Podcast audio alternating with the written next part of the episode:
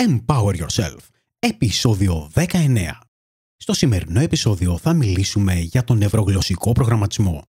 Θα δούμε τι ακριβώς είναι, ποια τα ωφέλη του, πώς μπορεί να ξεκινήσει κάποιος, αλλά και πολλά άλλα ενδιαφέροντα πράγματα.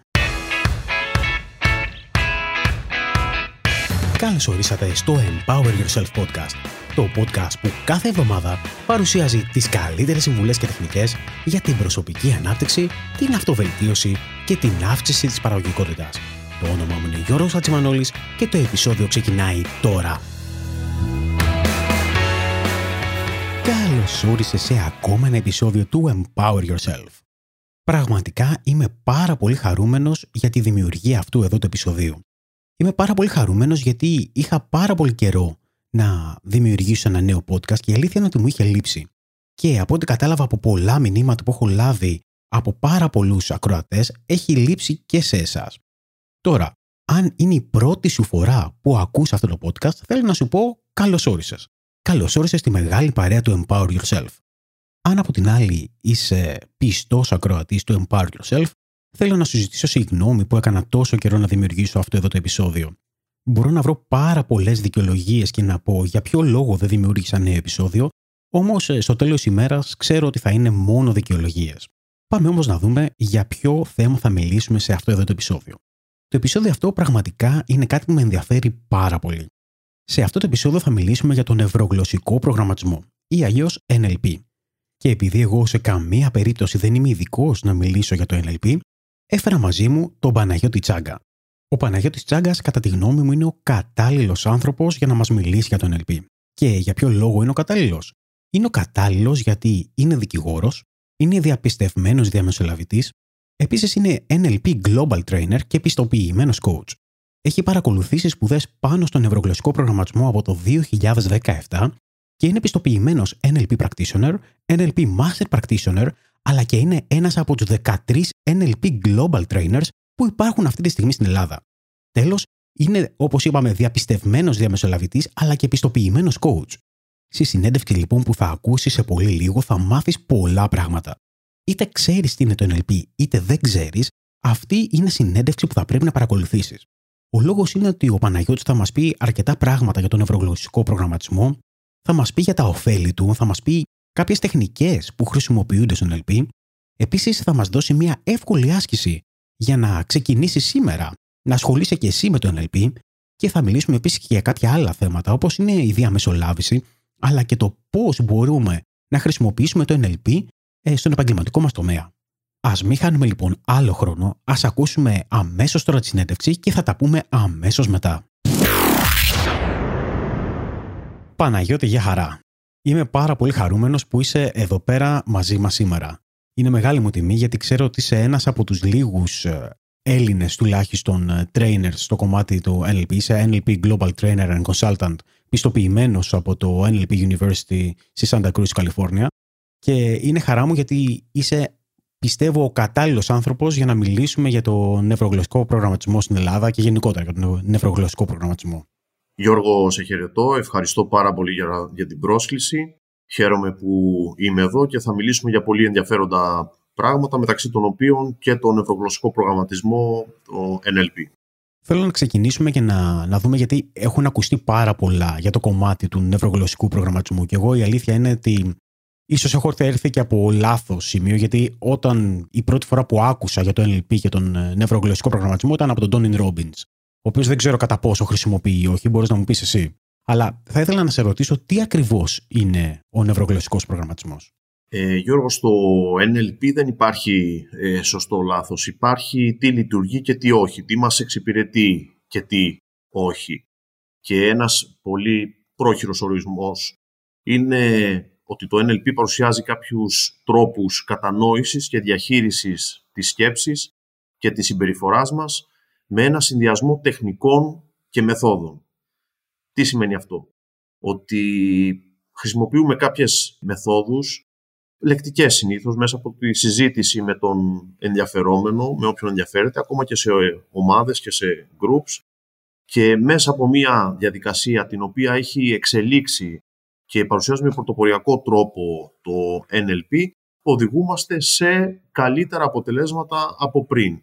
Είτε αφορά αυτό την προσωπική μας ανάπτυξη, είτε την επαγγελματική μας ε, ε, ανάπτυξη, θέματα που μπορεί να έχουμε στις προσωπικές μας σχέσεις, ε, στη δουλειά μας και γενικότερα σε οτιδήποτε δεν μας εξυπηρετεί. Έτσι φεύγουμε από ορισμούς σωστό, λάθος, καλό, κακό και κοιτάζουμε τι μας δουλεύει. Ό,τι μας δουλεύει το κρατάμε. Ε, μπορούμε να το βελτιώσουμε. Ό,τι δεν μας βολεύει το αλλάζουμε. Το NLP δίνει τα εργαλεία για να αλλάξουμε αυτά που δεν μας εξυπηρετούν. Και για να χρησιμοποιήσει τα εργαλεία, καταλαβαίνω ότι είναι μέσα από τη συζήτηση, σωστά; Δηλαδή θέλω να πω ότι μπορείς να κάνεις ε, NLP στον εαυτό σου ή χρειάζεται πάντοτε να απευθύνεσαι σε κάποιον; NLP, όπως ε, και οι περισσότερες ε, μέθοδοι που χρησιμοποιούν κάποια εργαλεία, ας το πούμε αυτοβελτίωσης, μπορείς να κάνεις και στον εαυτό σου και σε άλλους. Το καλύτερο θα ήταν να ξεκινάει κανείς βέβαια από τον εαυτό του, βέβαια, εφαρμόζοντας ο ίδιος τα εργαλεία που, τα οποία, στα οποία εκπαιδεύεται ε, να χρησιμοποιεί και να βλέπει τα αποτελέσματα και να δοκιμάζει και να πειραματίζεται γιατί για το NLP δεν υπάρχει αποτυχία, υπάρχει μόνο επαναπληροφόρηση. Μία από τις βασικές του αρχές είναι ότι there is no failure, only feedback. Δεν, δεν αποτυγχάνουμε, μαθαίνουμε, παίρνουμε πληροφορίες και ξαναπροσπαθούμε, δοκιμάζουμε πάλι οτιδήποτε δεν μας αρέσει να το αλλάξουμε. Αν θα ήθελα να ξεκινήσω σήμερα να ασχολούμαι με τον νευρογλωσσικό προγραμματισμό, ποια θα ήταν τα πρώτα βήματα που θα έπρεπε να κάνω; Ο νευρογλωσσικός προγραμματισμός ε, έχει αυτές τις τεχνικές τουλάχιστον τις διδάσκει μέσα από κάποια εκπαιδευτικά προγράμματα. Προσωπικά εκπαιδεύτηκα στην NLP Greece που είναι ο μοναδικός φορέας, ο μοναδικός οργανισμός στην Ελλάδα ο οποίος έχει πιστοποιηθεί από το Πανεπιστήμιο του NLP στην Καλιφόρνια, στη Σάντα Κρούζ και περνώντας αυτά τα προγράμματα διδάσκεται, ακριβώς εκπαιδεύεται πώς να τα χρησιμοποιεί και στον εαυτό του όπως είπαμε και στους άλλους. Μιλώντας ωστόσο και συνεργαζόμενος με κάποιον NLP ε, practitioner μπορεί οποιοδήποτε να πάρει μία γεύση από το NLP, να δει αν του ταιριάζει, αν του αρέσουν οι τεχνικές και έχουν αποτέλεσμα πάνω του και βέβαια υπάρχουν και βιβλία και άρθρα για το NLP, αλλά η γνώμη μου είναι ότι αν δεν το εφαρμόσει κάποιος, αν δηλαδή δεν δει στην πράξη βιωματικά πώς εφαρμόζεται, δεν έχει τις ίδια, τα ίδια αποτελέσματα. Μιλώντας ε, προσωπικά για σένα, ποια θα έλεγες ότι είναι τα ωφέλη του NLP? Μελετώντας και όταν εκπαιδεύεται κάποιος ε, στο NLP, αρχίζει να βλέπει τα πράγματα διαφορετικά. Δηλαδή του δίνει τα εργαλεία να δει αλλιώς συμπεριφορές δικές του και άλλων, να δώσει προσοχή στις λέξεις. Το ακρονίμιο NLP είναι Neuro Linguistic Programming, είναι το neuro που είναι οι εμπειρίες, τα ερεθίσματα που παίρνουμε, είναι το, τα linguistics, δηλαδή η γλώσσα και οι λέξεις που χρησιμοποιούμε και πόσο σημασία έχουν οι λέξεις που χρησιμοποιούμε και το programming αφορά τα μοτίβα συμπεριφοράς που εφαρμόζουμε στον εαυτό μας, αυτά που ακολουθούμε δηλαδή και κάνουμε. Μελετώντας λοιπόν το NLP αυτά τα κομμάτια, έχει αναπτύξει τεχνικές οι οποίες βοηθούν ακριβώς στην επίτευξη του αποτελέσματος που θέλουμε, που έχουμε ορίσει, που έχουμε στοχοθετήσει. Μου μίλησες ότι υπάρχουν τεχνικές που χρησιμοποιείτε στο NLP, σωστά; Ναι. Μπορείς να μου αναφέρεις ποιες είναι αυτές; Οι τεχνικές που χρησιμοποιεί το NLP, ας πούμε, ας ξεκινήσουμε, εντάξει, και ας δώσουμε και λίγα ιστορικά στοιχεία, γιατί το NLP ξεκίνησε το 1970 ε, από την Καλιφόρνια. Εκεί ο Richard Butler και ο John Grinder μαζί με μια εκτενή ομάδα ατόμων κάνανε κάποιες έρευνες και έψαξαν γιατί ορισμένοι πετυχημένοι επαγγελματίες στον τομέα τους έφεραν τα αποτελέσματα που ήθελαν. Γιατί ήταν δηλαδή πετυχημένοι. Πώς το έκαναν. Αυτό ήταν η πρώτη τεχνική που ανέπτυξε ο νευρογλωσσικός προγραμματισμός και ονομάζεται modeling. Δηλαδή αναζητούμε με συγκεκριμένο τρόπο, με συγκεκριμένες ερωτήσεις, με συγκεκριμένες πρακτικές τα στοιχεία αυτά που κάνουν τη διαφορά σε κάποιον, που δίνουν την διακριτή αποτελεσματικότητα κάποιου, όποιου μας ενδιαφέρει δεν αντιγράφουμε ούτε μιμούμαστε κάποιον ο οποίος πετυχαίνει στον τομέα του. Αναζητούμε όμως τις λεπτομέρειες αυτές οι οποίες μπορούν να αλλάξουν τον τρόπο που κινούμαστε εμείς και λειτουργούμε. Στην πρώτη ομάδα αυτή των, των δημιουργών του NLP, εκτός από τον Richard Butler και τον John Grinder, ήταν ο Frank Kuselik, η Judith Delosier, η οποία αρχές του Ιανουαρίου έρχεται, θα κάνει και μια παρουσίαση για την Ελλάδα. Ε, ήταν ο Steven Gilligan, ο Robert Diltz, ο οποίος αυτή τη στιγμή είναι επικεφαλής του Πανεπιστημίου του NLP στην ε, Καλιφόρνια και μελέτησαν ε, επαγγελματίες όπως ήταν ο Milton Erickson, η Virginia Satir, ο Fritz Perls, ο Gregory Bateson και έτσι οδηγήθηκαν σε μια σειρά, σε μια σειρά μοντέλων τα οποία οδήγησαν στην πρώτη τεχνική που εξελίχθηκε αργότερα, η οποία ονομάζεται modeling. Άλλες τεχνικές οι οποίες αναπτύχθηκαν στην πορεία, μία από τις πρώτες ήταν το meta-model. Δηλαδή, μία τεχνική διαλεκτική, η οποία μοιάζει αρκετά με τη μευτική που έκανε ο Σοκράτης, ε, δηλαδή ερωτήσεις και ε, απαντήσεις πάνω σε όποια θέματα έθετε ο, ο συνομιλητής. Με αυτόν τον τρόπο εμβάθυνε το meta-model στις λέξεις και στον τρόπο που χρησιμοποιούσε και στη σύνδεση των λέξεων και των φράσεων που χρησιμοποιούσε ο συνομιλητής, προκειμένου να τον βοηθήσει να καταλάβουμε, να επικοινωνήσουμε καλύτερα, να καταλάβουμε το πρόβλημά του, αν χρειάζεται βοήθεια, τι είδους βοήθεια χρειάζεται και να οδηγηθούμε και δύο σε μια καλύτερη επικοινωνία και μια καλύτερη ε, κατανόηση. Επομένως, το NLP δίνει πολύ μεγάλη σημασία στην επικοινωνία. Πολλές τεχνικές του όπως το rapport που το αποδίδουμε ως συντονισμό στα ελληνικά, δηλαδή να ακούσουμε τον άλλον, να ακούσουμε τι έχει να μας πει, να έχουμε ενεργητική στάση, ενεργητική ακρόαση απέναντί του και να ακούσουμε όλα όσα λέει και μας ενδιαφέρουν βέβαια και με περιέργεια. Γιατί κάθε άνθρωπος είναι ένα μοναδικό πλάσμα, έχει ένα μοναδικό δικό του εσωτερικό κόσμο, έχει βιώσει διαφορετικά πράγματα και λέμε τις ίδιες λέξεις, αλλά εννοούμε διαφορετικά πράγματα. Αυτές, ας πούμε, είναι μερικές από τις αρχικές και θεμελιώδεις τεχνικές που χρησιμοποιεί το NLP στις ε, μεθόδους του. Και κάποιος ο οποίος δεν έχει λάβει ακόμα εκπαίδευση για τα πόσα χρησιμοποιήσει αυτές τις τεχνικές, υπάρχει κάποια εύκολη άσκηση που θα μπορούσε να κάνει κάποιος που ακούει αυτή τη στιγμή αυτό το podcast για να αρχίσει να, να έρχεται πιο κοντά στο κομμάτι του νευρογλωσσικού προγραμματισμού; Όταν ε, κάποιος έρχεται σε επαφή με τον ε, νευρογλωσσικό προγραμματισμό, το πρώτο που του κάνει εντύπωση είναι ότι δεν έδινε σημασία στις ε, αισθήσεις του. Δηλαδή, αν οι ακροατές μας αυτή τη στιγμή ε, θέλουν να δοκιμάσουν ε, κάτι, θα μπορούσαμε να τους πούμε να νιώσουν πώς κάθονται, πώς σκέφτονται αυτή τη στιγμή, πώς τι ακούν. Αν δίνουν σημασία δηλαδή σε αυτά τα ερεθίσματα που κοιτάνε. Αν κοιτάνε σε ένα σημείο ή η όρασή τους είναι, ε, πιάνει και άλλα στον ε, χώρο.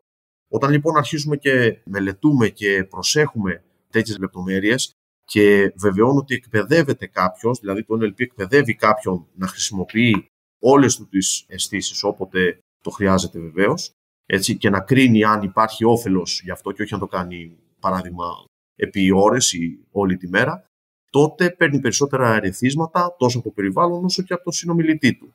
Μπορεί κάποιος να παρατηρήσει, ας πούμε, αυτή τη στιγμή που όπως ε, κάθεται, ακούγοντας αυτά που λέμε ή κάνοντας κάποια άλλη εργασία ταυτόχρονα, πώς αισθάνεται. Έχει σκεφτεί πώς αισθάνεται το σώμα του, τι ερεθίσματα του δίνει, πώς η στάση του σώματός του πια είναι, αλλά και τι σκέψεις περνάνε από το μυαλό του. Η αλληλουχία δηλαδή των σκέψεων με βάση τις λέξεις που χρησιμοποιούμε αλλά και τα ρεθίσματα που παίρνουμε από το περιβάλλον είναι ίσως η πρώτη και καλύτερη άσκηση που μπορεί να χρησιμοποιήσει κάποιος για να βιώσει έτσι κάποια αλλαγή στον τρόπο που σκέφτεται και συμπεριφέρεται. Και βέβαια εκεί παρεμβαίνουμε όταν κάτι δεν μας αρέσει να το αλλάξουμε. Δηλαδή ε, μια σκέψη μπορεί να μας οδηγήσει επαναλαμβανόμενα σε ένα περιοριστικό πιστεύω ή να έχουμε από μόνοι μας κάποιες σκέψεις που οδηγούν σε κάποιες συμπεριφορές που δεν μας αρέσουν.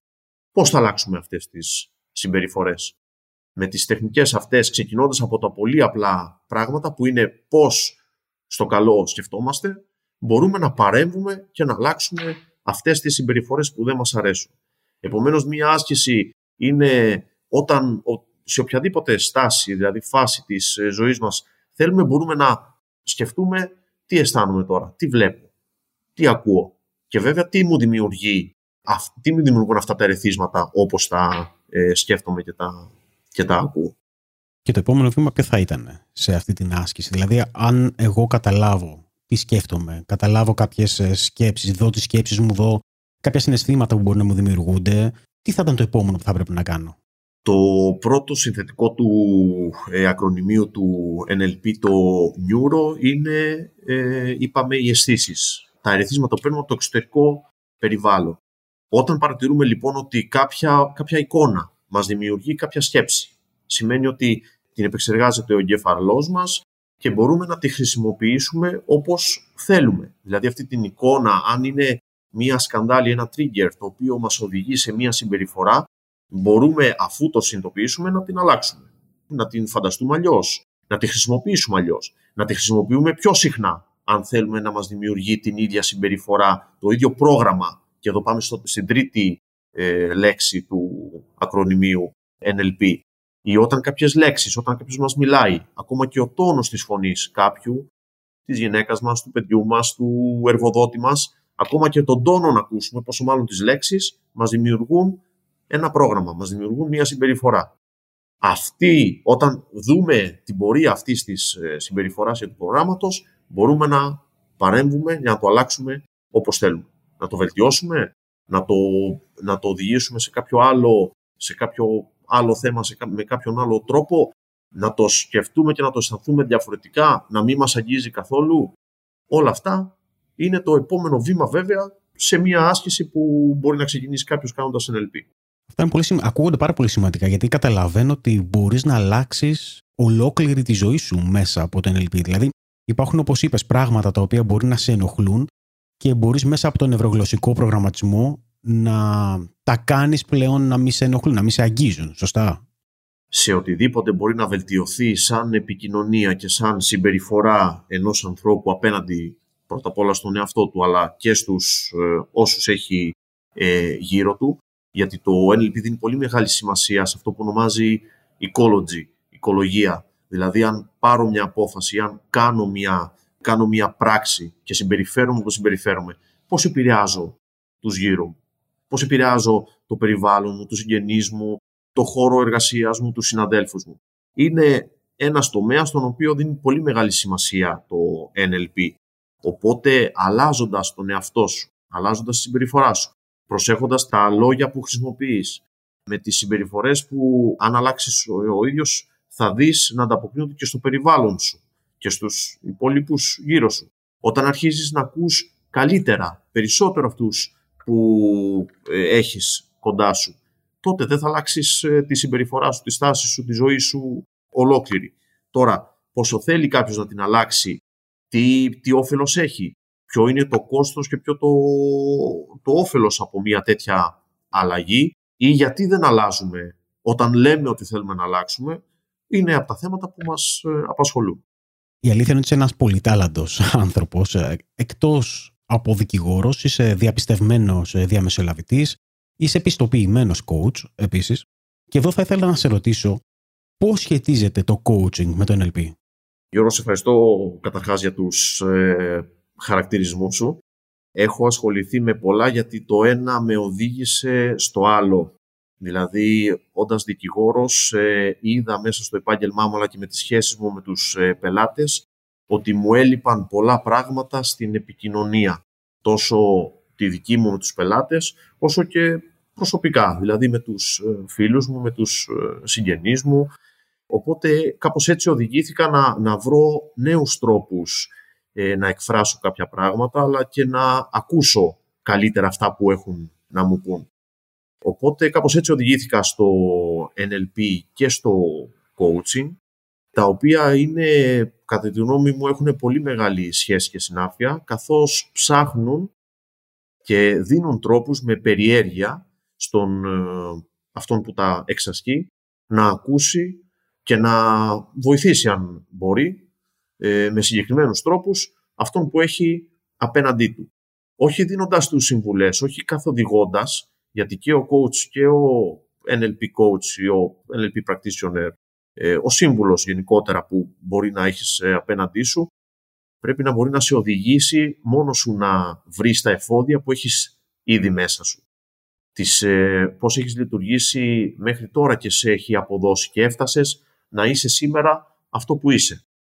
Γιατί αυτό που είμαστε σήμερα οδηγήθηκε από ε, λειτουργίες και από συμπεριφορές που πέτυχαν. Τις θεωρούμε πετυχημένες. Αν δεν ήταν πετυχημένες, ε, μπορούμε να τις αλλάξουμε. Αλλά ό,τι μας έφερε ως εδώ που είμαστε, πατήσαμε και κάναμε κάποιες ενέργειες και κάποιες ε, πράξεις και κάποιες συμπεριφορές που απέδωσαν και μας έφεραν όπως μας έφεραν στο σήμερα. Από εδώ και πέρα όμως ο coach ή ο NLP coach μπορεί με, μέσα από τη συζήτηση, μέσα από προτάσεις, μέσα από δοκιμές να βοηθήσει να αλλάξουμε, να αλλάξει ο συνομιλητής κάποιες, ε, κάποια πράγματα που δεν του αρέσουν, που δεν τον ικανοποιούν. Οπότε το NLP και το coaching στηρίζονται πάρα πολύ στην ε, συζήτηση, στην ε, διάδραση των ε, δύο μερών, στην ενεργητική ακρόαση και από τις δύο πλευρές. Χρησιμοποιούν τεχνικές οι οποίες βοηθούν στην επικοινωνία, αλλά και οδηγούν στη δράση. Δηλαδή έχουν, το σκεπτικό τους δεν είναι να αναλύσουμε το παρελθόν, τι έχει γίνει εκεί πέρα, αλλά πώς θα από το σήμερα και πέρα, από το σήμερα και το παραπέρα μπορούμε, μπορεί να κάνει κάποιες δράσεις, αυτός που ενδιαφέρεται, ώστε να αλλάξει κάτι, αν δεν του αρέσει και δεν τον εξυπηρετεί.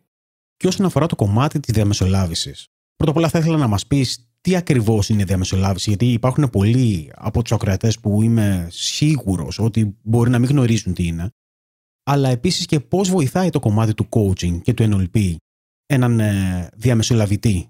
Η διαμεσολάβηση, Γιώργο, υπάρχει πολλά χρόνια σαν θεσμός τόσο στο εξωτερικό όσο και στην Ελλάδα. Ωστόσο, τα τελευταία χρόνια, ιδίως για τη χώρα μας, έχει μπει για τα καλά στη ζωή μας, όχι, τόσο, όχι μόνο νομικά, αλλά και σε άλλους τομείς. Γενικότερα, η διαμεσολάβηση αφορά κάποιες υποθέσεις αστικές, εμπορικές, ε, οι οποίες μπορούν πριν μπουν στο δικαστήριο, πριν δηλαδή πάει κάποιος στο δικαστήριο, ε, να πάει να απευθυνθεί σε διαπιστευμένο διαμεσολαβητή και να λάβει τις υπηρεσίες του, να ακούσει τι έχει να του πει, να, ο διαμεσολαβητής υπάρχει μια διαδικασία που ακολουθεί και μπορεί να φέρει τα μέρη σε μια συνεννόηση. Αυτό που λέει και η λέξη, δηλαδή να διαμεσολαβήσει, δεν βγάζει απόφαση, δεν είναι ε, δικαστής, δεν είναι διαιτητής, αλλά με τέτοιο τρόπο φέρνει τα μέρη σε μία συνεννόηση, σε μία θέση που μπορούν να φτάσουν σε μία win-win ε, κατάσταση. Σε μία κατάσταση που έχουν και οι δύο κερδίσει. Και αυτό πάλι είναι θέμα εκπαίδευσης, γιατί και ο διαπιστευμένος διαμεσολαβητής ε, έχει λάβει την εκπαίδευση που πρέπει ώστε να ε, ακούσει τα μέρη και αφού τα ακούσει και δει τα περιθώρια που υπάρχουν στη μεταξύ τους ε, συνεννόηση, να τους δείξει ότι πίσω από τις ε, ε, θέσεις τους ή από αυτά που λένε ή όπως συμπεριφέρονται υπάρχουν ε, συμφέροντα, υπάρχουν ε, βαθύτερες ε, αξίες, υπάρχουν πράγματα, υπάρχουν ζητήματα που διακυβεύονται τα οποία είναι σημαντικότερα και να τους φέρει σε μία συνεννόηση. Για να πάει κάποιος σε κάποιο διαμεσολαβητή μπορεί να το κάνει είτε μέσω της διαδικασίας πριν απευθυνθεί στο δικαστήριο και μέσω των, του δικηγόρου του, του συνηγόρου, αλλά η διαμεσολάβηση μπορεί να ωφελήσει και εκτός κάποιας δικαστικής ε, διαφοράς, όταν ο διαμεσολαβητής μπορεί να φέρει τα μέρη σε μια συνεννόηση. Για οποιοδήποτε θέμα. Δηλαδή, πολλές φορές έχουμε πει και εγώ το αναφέρω και από την εμπειρία μου ως δικηγόρος, πολλές φορές σε μια διαφορά, διαφορά οικονομική, διαφορά προσωπική, χρειαζόταν κάποιος τρίτος, ουδέτερος και αμερόληπτος, ο οποίος θα πει μία γνώμη, όχι να προτείνει μία λύση, να πει μία γνώμη. Πολλές φορές δηλαδή υπήρχε θέμα συνεννόησης, υπάρχει θέμα συνεννόησης μεταξύ των μερών. Και όταν αυτά καθίσουν σε ένα τραπέζι, ίσως με τις κατάλληλες ερωτήσεις μπορεί ο διαμεσολαβητής να τους φέρει σε μια καλύτερη επικοινωνιακή κατάσταση. Και πολλές φορές από την εμπειρία μου, σου αναφέρω ότι μου έχει τύχει να μην υπάρχει καν πρόβλημα ή να το, το πρόβλημα να ήταν θέμα παρεξήγησης. Και εδώ το συνδέω με το NLP και με το coaching, τα οποία δίνουν μεγάλη σημασία στο λεκτικό κομμάτι της επικοινωνίας μας και πολλές φορές άλλα λέμε, άλλα εννοούμε, άλλα θέλουμε και άλλα λέμε και ο ρόλος του διαμεσολαβητή, του NLP coach, αλλά και οποιοδήποτε άλλου έχει, μπορεί να έρθει σε θέση ενεργητικής ακρόασης και να ακούσει τι στο καλό θέλουμε, τι στο καλό θέλω, τι στο καλό θέλει ο άλλος, τι μου λέει, τι πραγματικά μου λέει. Μπορώ να καταλάβω τι θέλει και μπορεί να λέει κάτι άλλο, μπορώ να καταλάβω τι, τι θέλει. Και όταν δούμε πραγματικά τι θέλουμε, τότε ανοίγουν οι ορίζοντες και οι πόρτες για να οδηγηθούμε και στη λύση του θέματος. Κάπως έτσι λοιπόν η διαμεσολάβηση ε, μπορεί να συνδυάσει και να εφαρμόσει εργαλεία του NLP και του coaching και να φέρει λύσεις σε θέματα τα οποία ε, παλιότερα τα λέμε στα δικαστήρια, μας παίρνανε 5-10 χρόνια, ε, ήταν, ήταν οικονομικά δυσβάσταχτα, ενώ τώρα με τη διαμεσολάβηση γρήγορα και με μικρό οικονομικό κόστος μπορεί, μπορούμε να οδηγηθούμε σε μια λύση η οποία θα ικανοποιεί και τις δύο πλευρές. Δηλαδή, όχι, δεν θα κερδίσει, δεν υπάρχει νικητής χαμένος στη διαμεσολάβηση, υπάρχουν μόνο νικητές. Και αυτή είναι μια κουλτούρα η οποία τώρα, τα τελευταία ένα-δύο χρόνια, ήρθε, έρχεται και στην ε, χώρα μας. Ε, στο εξωτερικό ε, υπάρχει, ακούμε για διαμεσολαβήσεις, γίνονται διαμεσολαβήσεις και για πολύ μεγάλα συμφέροντα και για πολύ μεγάλες εταιρείες, αλλά και για πολύ μικρές διαφορές, αλλά γίνονται και για άλλα ζητήματα τα οποία ε, δεν χρήζουν οικονομικής, ε, δεν έχουν οικονομική, οικονομική χρειά. Μπορεί να είναι προσωπικά θέματα, ε, μπορεί να είναι θέματα επαγγελματικής, επαγγελματικών σχέσεων μέσα σε μια εταιρεία, η σχέση μας με άλλα μέλη της οικογένειάς μας και όλα αυτά μπορούν να αποτελέσουν αντικείμενο διαμεσολάβησης.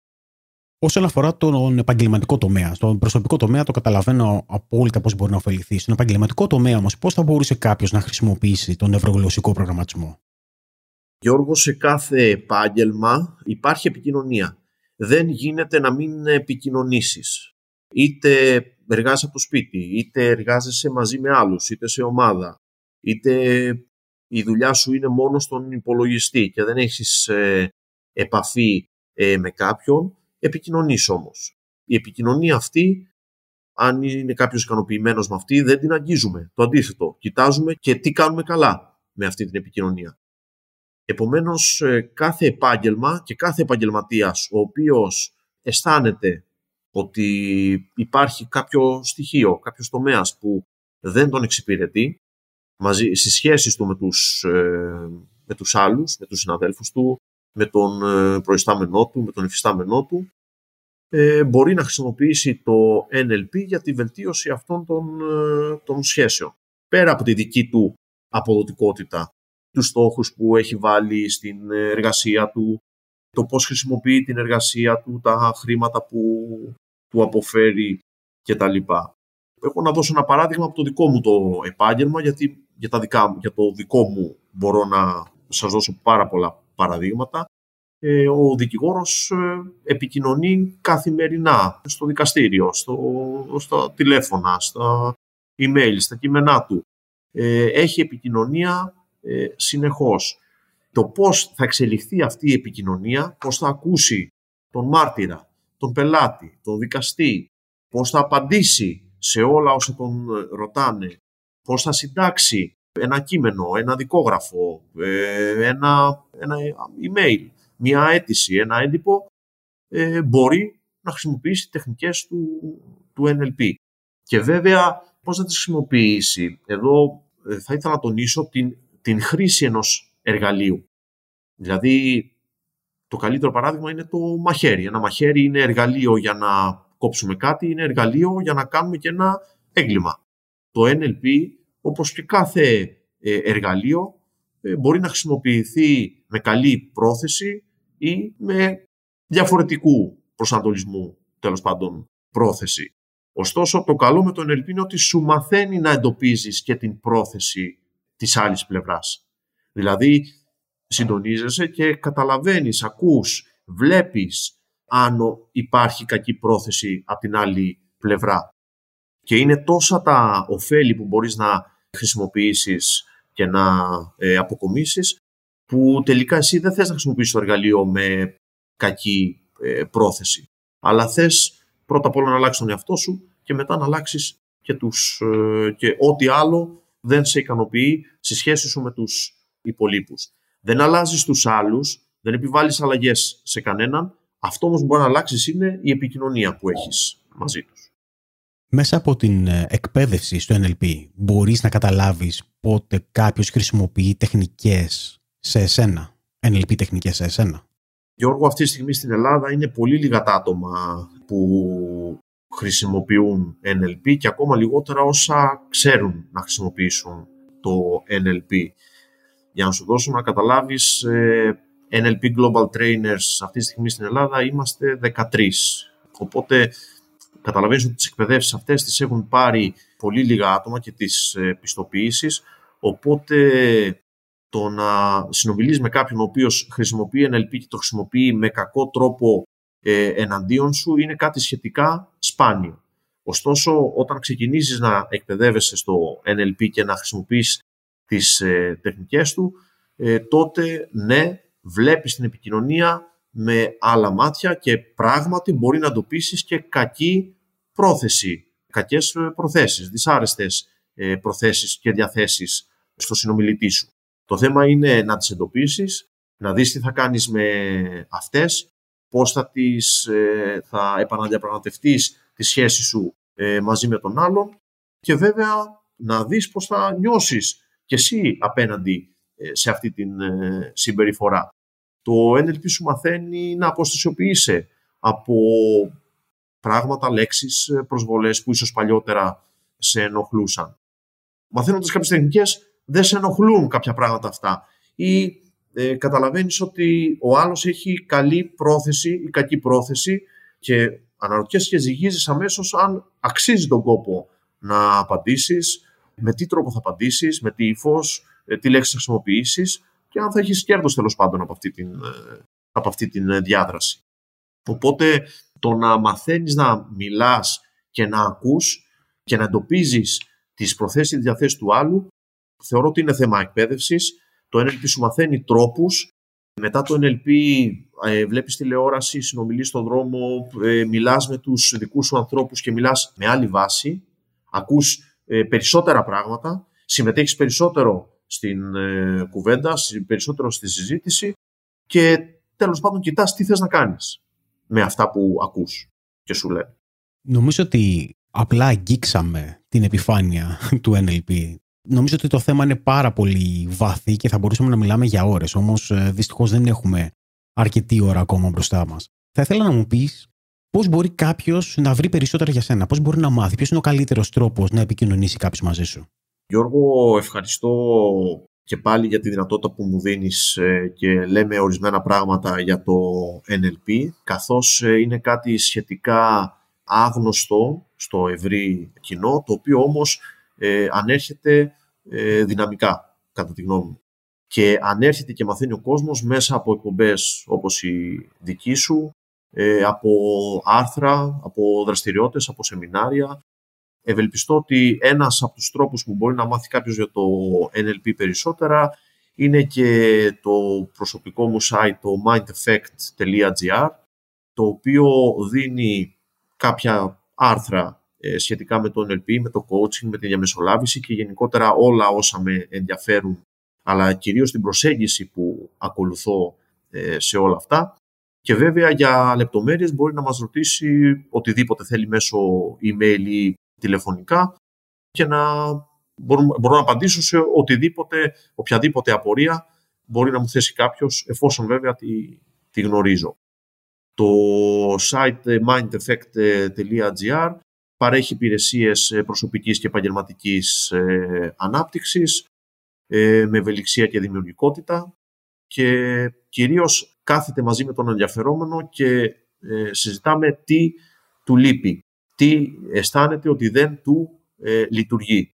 Και αυτό μπορούμε να το κάνουμε είτε διαζώσεις, είτε μέσω ίντερνετ, με όλες τις ηλεκτρονικές πλατφόρμες, αλλά οργανώνουμε και σεμινάρια, τα οποία έχουν μια θεματολογία τόσο σε ε, νομικούς όσο και σε μη νομικούς. Δηλαδή και σε δικηγόρους, δικαστές, οποιονδήποτε νομικό έχει κάποια θέματα τα οποία μπορούμε, σαν, και, μπορούμε και σαν δικηγόροι, δηλαδή σαν νομικοί, να τα αντιμετωπίσουμε με τεχνικές NLP coaching, όσο και σε μη νομικούς για ζητήματα τα οποία άπτονται οποιοδήποτε θέματος επαγγελματικής ή προσωπικής ανάπτυξης ε, απασχολεί την ομάδα ή το, ή το group.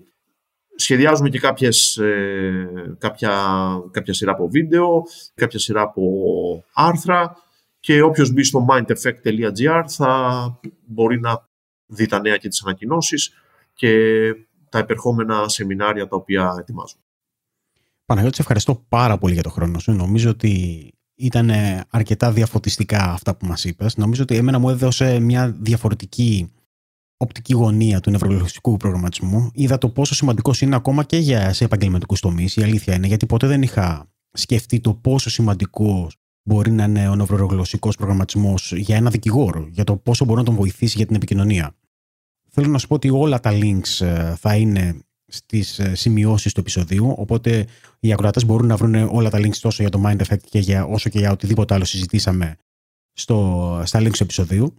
Και θέλω να σου ευχηθώ να έχεις μια υπέροχη χρονιά. Σε ευχαριστώ πάρα πολύ. Αυτή η καινούργια χρονιά έχει μπει πολύ δυνατά και ξέρω από μια συζήτηση που είχαμε λίγο πριν την ηχογράφηση αυτού του επεισοδίου ότι φέτος στο Mind Effect θα διοργανώσεις πάρα πολλά σεμινάρια και θα έχεις πάρα πολλά πράγματα τα οποία πραγματικά θα ωφελήσουν πάρα πολλούς ανθρώπους. Γιώργο, σε ευχαριστώ και πάλι ε, για την ε, πρόσκληση και χάρηκα πάρα πολύ τη συζήτηση που είχαμε και τις ερωτήσεις σου για το ε, NLP, το coaching, τη διαμεσολάβηση, αλλά και πώς μπορούμε να χρησιμοποιήσουμε όλες αυτές τις τεχνικές στην προσωπική και επαγγελματική μας ανάπτυξη. Εύχομαι σε όλους η νέα χρονιά να να πάει όπως θέλουμε, όπως μπορούμε να την ε, διαμορφώσουμε και βέβαια τα καλύτερα σε σένα. Ευχαριστώ πολύ.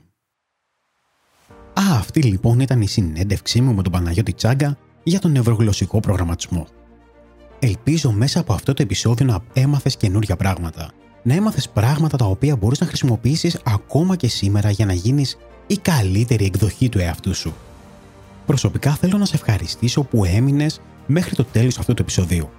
Ίσως μάλιστα άκουσες ότι το επεισόδιο τελειώνει λίγο απότομα και η αλήθεια είναι ότι το ηχητικό κομμάτι της συνέντευξης του Παναγιώτη διακόπηκε και έτσι έχασα τα τελευταία δευτερόλεπτα από τη συνέντευξη. Σε κάθε περίπτωση όμως πιστεύω ότι ό,τι αναφέραμε στο σημερινό επεισόδιο είχε πολύ μεγάλη αξία. Λοιπόν, μπορείς να βρεις όλες τις σημειώσεις και τις αναφορές που κάναμε σε αυτό το επεισόδιο στη σελίδα του Empower Yourself για το επεισόδιο αυτό μπορείς να βρεις αυτή τη σελίδα στο empoweryourself.gr κάθετος 19. Σε αυτό το σημείο θέλω να κάνω τη σημαντικότερη ανακοίνωση που έχω κάνει έως σήμερα σε αυτό εδώ το podcast. Έχω ετοιμάσει μια δωρεάν εκπαίδευση η οποία θα σε βοηθήσει να βρεις τους στόχους σου. Θα σε βοηθήσει να βρεις το όραμά σου και το τι θέλεις να πετύχεις στη ζωή σου. Σε λίγες ημέρες θα είναι εντελώς δωρεάν διαθέσιμη σε όλους. Αν θα σε ενδιέφερε μια τέτοια εκπαίδευση και θέλεις να λάβεις περισσότερες πληροφορίες, τότε είναι πολύ απλό. Μπε σήμερα στο empoweryourself.gr και γράψου στη λίστα ενημερώσεων του site. Σε πολύ λίγες ημέρες θα λάβεις μία ενημέρωση με ένα link για να μπορέσεις να γραφτείς σε αυτή τη δωρεάν εκπαίδευση. Σε ευχαριστώ πάρα πολύ για το χρόνο που διέθεσες να ακούσεις αυτό εδώ το επεισόδιο. Μπορείς πάντοτε να μου στείλεις τις απόψεις σου είτε με email είτε με social media. Μπορείς να με ακολουθήσεις στο Instagram ή επίσης μπορείς να αφήσεις τα σχόλιά σου στο group του Empower Yourself στο Facebook, το οποίο μπορείς και να το βρεις στο empoweryourself.gr κάθετος group.